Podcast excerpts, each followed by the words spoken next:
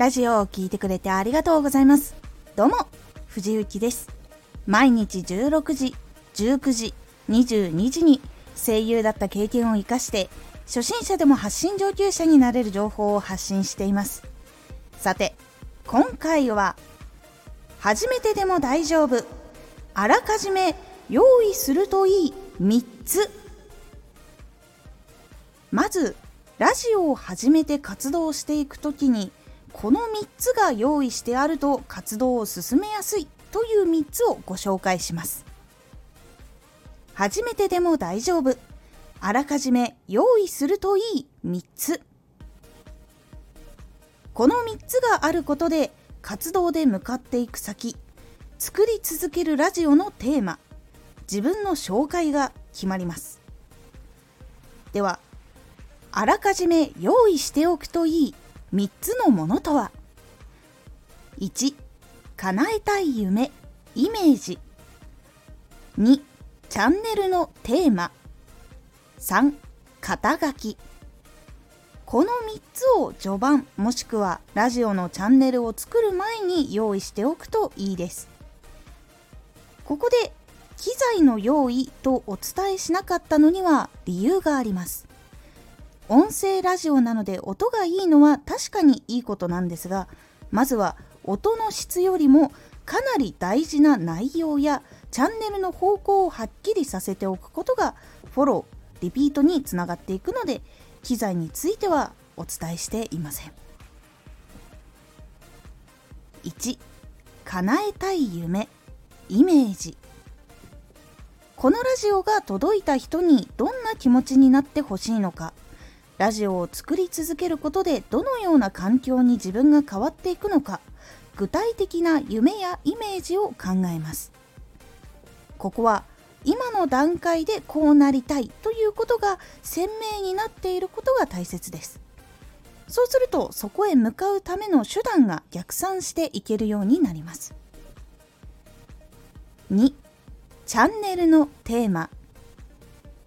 叶えたい夢。イメージからどんな発信をするのかを具体的に考える中で何を伝えるのかをテーマに決めます。例えば生活が国外とか隙間時間で確実に成長できる英語ラジオとかママさんでも活動できる発信ラジオのように決めていきます。ここは誰にどのことを伝えるところとするのがおすすめです。3肩書き。チャンネルであなたがどんな人か伝えるのに大事なものになります。物語でどのキャラクターなのかイメージすると比較的決めやすいかもです。他にコツとしては多くの人がわかる仕事名、まあ、例えば声優とかお医者さんとかほぼさんとかそういうふうに誰もが聞いてあこういう職種の人なんだなってわかる職業の名前とあとは自分オリジナルの言葉とかがあるといいです。例えばオリジナルではなかったとしたら例えば発信ラジオと声優を組み合わせて声優の発信塾塾長とか。あとはお料理研究家とママを組み合わせてママのお料理研究家とか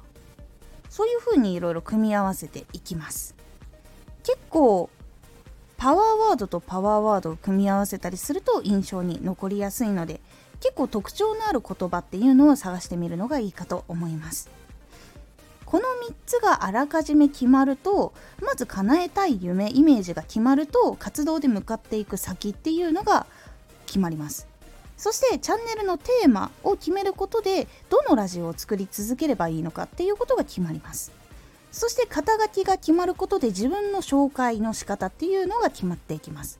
この3つがあらかじめあると機材がなくてもラジオを整えることができていきます。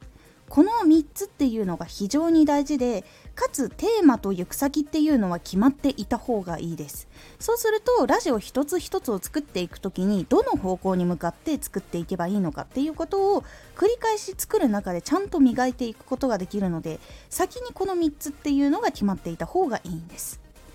結構機材を揃えるよりも最初はまず伝えることどのように認識されるかっていうことの方が大事になるのでこの3つをあらかじめ用意するのをおすすめします。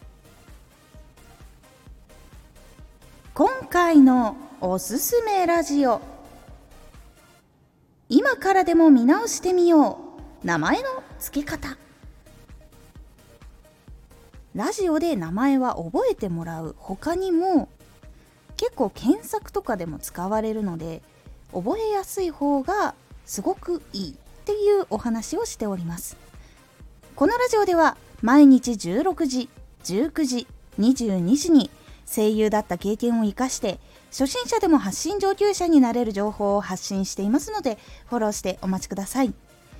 毎週2回火曜日と土曜日に藤雪から本気で発信するあなたに送るマッチョなプレミアムラジオを公開しています。有益な内容をしっかり発信するあなただからこそ収益化してほしいそして多くの人に聞き続けられてほしい